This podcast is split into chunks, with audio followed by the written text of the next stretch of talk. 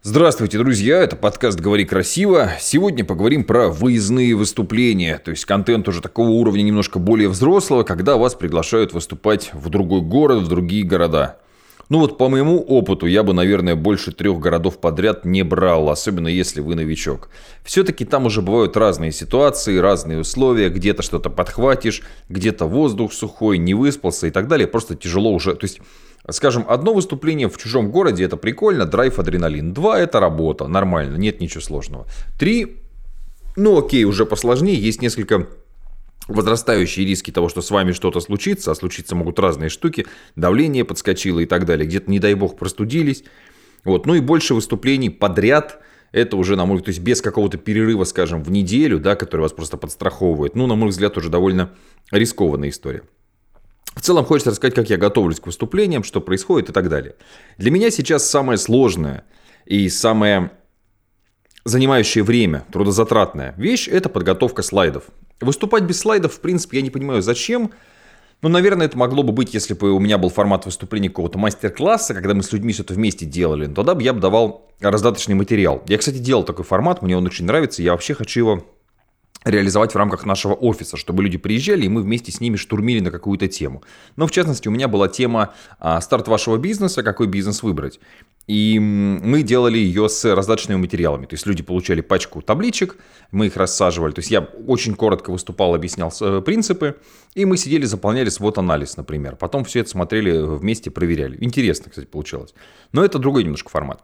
А в целом же я сейчас выступаю в основном со слайдами, и, собственно, все. То есть у меня очень простой формат, человек плюс слайды.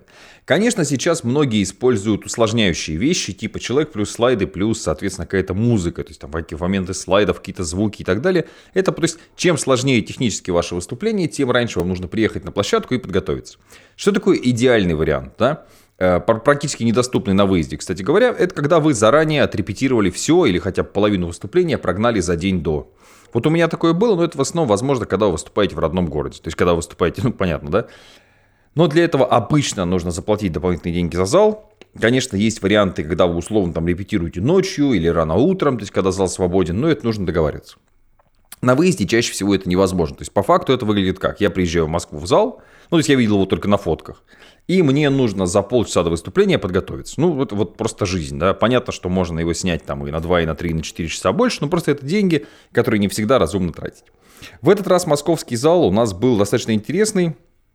Мне все понравилось, кроме того, что там он был очень узенький. То есть мне пришлось прям по нему э, рассекать и выбирать э, позицию, чтобы всем людям было видно. Плюс на меня неожиданно. Вот это, кстати, а, я не очень люблю такие штуки, упала проблема с проектором, то есть он не показывал. То есть здесь вообще во многих залах есть такая штука, особенно если вы начинающий, да, и у вас задача как-то сэкономить, то есть это ваше первое выступление, вы сами поехали куда-то, вот, вы можете не нанимать какой-то персонал, ну, в частности, техники, я вот так вспоминаю, когда выступал в Твери, от него без толку было больше, чем толку. Но есть люди, которые умеют настраивать этот самый их проектор, но просто когда в Москве зал стоит там условно 30 тысяч, да, на 4 часа аренды, и при этом техник, который настроит тебе проектор, стоит 8 тысяч, в общем-то, ну, это довольно странно, потому что ему нужно ехать из другого конца Москвы, бла-бла-бла, короче, не, ну, разбирайся сам. Ну и при этом я разобрался за 15 минут с ним. Но, естественно, это создает лишний стресс, безусловно, потому что для меня выступление было менее стрессовым, чем настройка проектора, потому что я понимал, что сейчас его не настроят, его не настроит, видимо, никто, и, в общем, ну, у нас Хьюстон, у нас проблемы со слайдами. Вот, в Питере у меня другая проблема, у меня было два выступления подряд, Москва-Питер, субботу Москва, воскресенье Питер. В Питере проблема была другой. Мы сняли очень темный зал без окон, который э, рассчитан на просмотры кинофильмов. Но он очень домашний. Кстати, очень домашний, очень уютный зал, интересный зал в Питере, посоветую, называется «Плетчатый клет». Очень мне понравился там и персонал, и подход, их вообще классный зал. Но люди очень расслабленные были. То есть, если в Москве, потому что если вообще в базе, да, лучше снимать зал с какими-то панорамными окнами, светлый, утром, тогда люди будут такие заряженные. Вот в Москве такие были. Вот. А в Питере те же самые люди, ну, то есть абсолютно плюс-минус и возраст, и тема та же самая. Но вот эта вот вся плечато-кледистая атмосфера, а, такая уютная, и они развалились у меня на этих креслах, на кресло-мешках, и сидят в полудреме, меня слушают. Это, в принципе, тоже неплохо, но в плане фидбэка от аудитории сложнее. Я, допустим, в Питере даже выступать быстрее закончил, просто потому что у людей было меньше вопросов, и они были меньше настроены работать. То есть э, зал очень сильно влияет на людей. Очень круто, если вы зал посмотрели заранее. Опять же, то, что зал нравится вам или визуально еще что-то, это вообще не имеет значения. Важно, чтобы зал был подходящим под ваш формат. Потому что у меня формат, в принципе, где нужно ну, позаписывать, подумать, пообщаться с Матвеем, а, а, а, не, а не где нужно сесть и расслабиться. Вот, потому что, ну, просто формат выступления другой, опять же, повторюсь. А кому-то зал, где, где расслабиться, будет самое то. Ну, если вы разобрались со всеми базовыми вещами, понятное дело, встаньте так, чтобы вас не бил проектор, ну и нужно по залу двигаться. На мой взгляд, стоящий на месте за кафедрой или сидящий за столом спикер, ну, это достаточно специфичный формат. Хотя у нас был, допустим, разбор утренний, то есть нужно смотреть, что у вас за люди. У нас, когда мы там до вечера вместе гуляли по Ярославлю, в 23, это вот я просто вспоминаю это мероприятие, там, в 23-24 там люди только в отель начали приходить, то есть, понятно, ночь. Вот, и у нас там в 9 часов уже тренинг, Понятное дело, что я просто...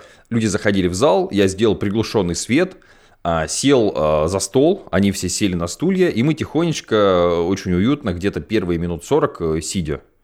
Потом сделали кофе-брейк, потом остальные спикеры у меня выступали уже стоя, но я вот стартовал вот так. Это тоже нормально.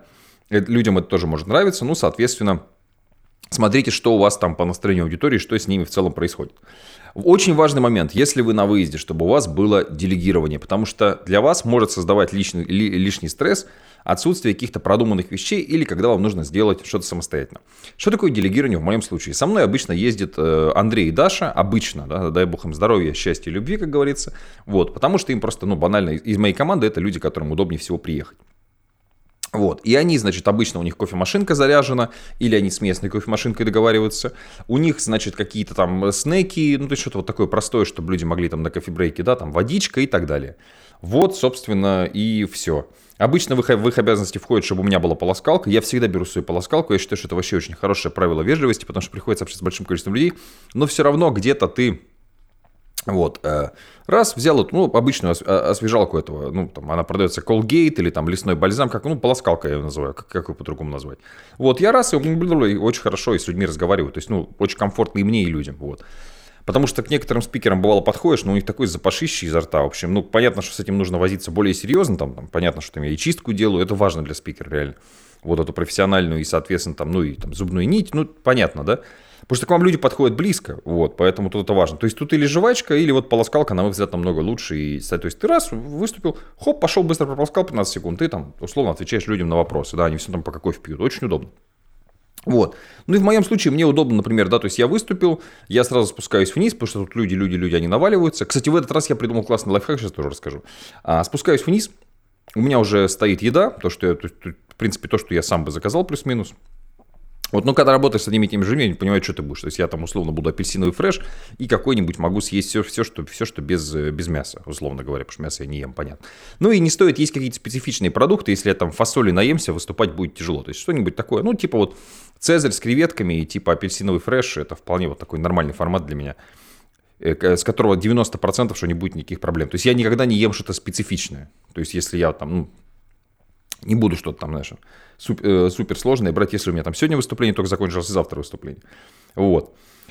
По остальному, да, очень удобно, когда у тебя там условно у нас тут же билеты на Сапсан, тут же они вызвали такси, потому что после выступления все-таки немножко голова отходит какое-то время, и хорошо, если тебя схватили, сказали, так, садись в такси, так, садись в Сапсан, и я уже в Сапсане где-то минут через там 15 отошел. По вопросам, я очень круто разрулил, опять же, вам могу посоветовать. У меня было очень много людей с вопросами, естественно. Я сказал, ребят, я вот сейчас поеду на Сапсане, вы мне напишите в телегу, и я на все вопросы после выступления отвечу. Очень удобно. Во-первых, все довольны, я всем уделил время, всем нормально ответил. Во-вторых, после выступления это самое сложное, когда к тебе подбегает, то есть тебе говорят организаторы, так, вот осталось там 20 минут, у тебя выстраивается очередь подписать коробки с твоей игрой, подписать книжку, а, значит, э, ответьте на вопрос. И вот это, короче, очень тяжело бывает. Поэтому я вопросы сейчас всем сказал, ребят, пишите, я без проблем, без проблем, все, все решим, все, все будет хорошо. Вот, это понятно. Значит, э, по остальному, из того, что я с собой таскаю, вот. Я всегда таскаю с собой мелатонин, потому что у меня бывают проблемы с засыпанием в незнакомых местах. В принципе, мелатонин, конечно, не какое-то снотворное, которое прям вырубает на раз-два, но в базе он помогает.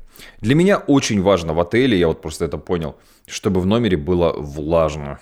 Вот это, ну, то есть в, в российских отелях, неважно даже дорогих или недорогих, никто за влажность не парится. У нас реально как в пустыне Сахара, для меня это очень тяжело. Ну, есть э, дедушкин совет, он, конечно, э, так себе, но это просто вот выходишь из ситуации как есть. Э, просто берешь полотенце, мочишь полотенце и где-нибудь вот его там одно, два, три. Э, Выбей в этот раз я вообще 4 полотенца из четырех возможных намочил, но это хоть как-то подняло влажность. Понятно, что это не аналог того, что у меня там дома стоят мойки воздуха или увлажнители, но тем не менее. Возить с собой увлажнитель, я, честно говоря, начал уже думать, что может быть какой-то маленький автомобильный с собой таскать, они же USB-шные бывают. В принципе, да, я не понимаю, что в отелях с этим ну, беда, но тем не менее. Вот, мне очень, э, очень классный вариант, когда у вас Условно, вот есть арт, а, арт, арт Hotel в э, Питере, я часто там останавливаюсь.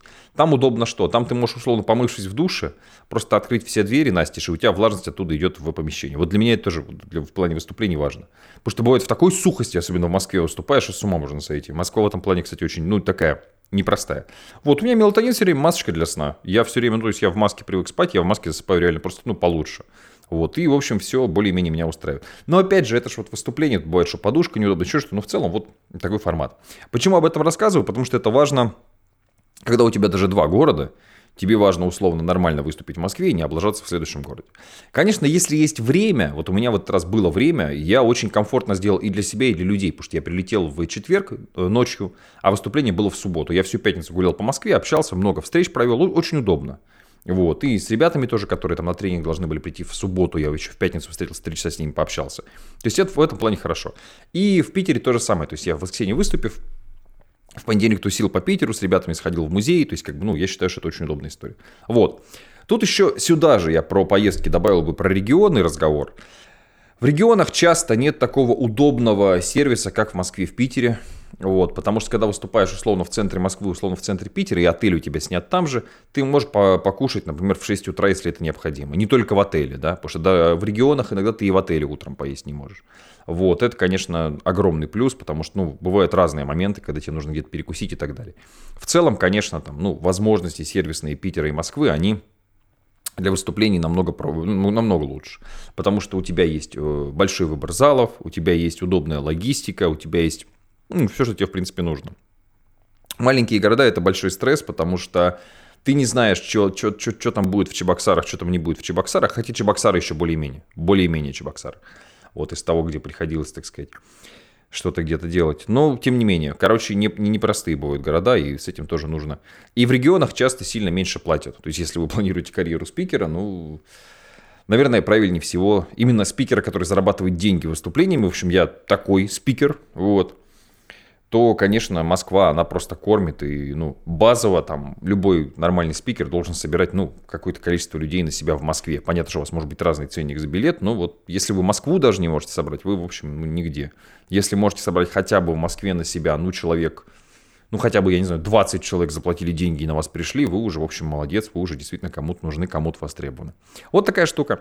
Спасибо, надеюсь, что был полезен. Счастья, здоровья, удачи, любви. Ну и, может быть, увидимся на моих живых выступлениях. Кстати говоря, они в марте в Питере, в Москве. Я делаю на выходных. Если вдруг будет интересно, напишите в личку.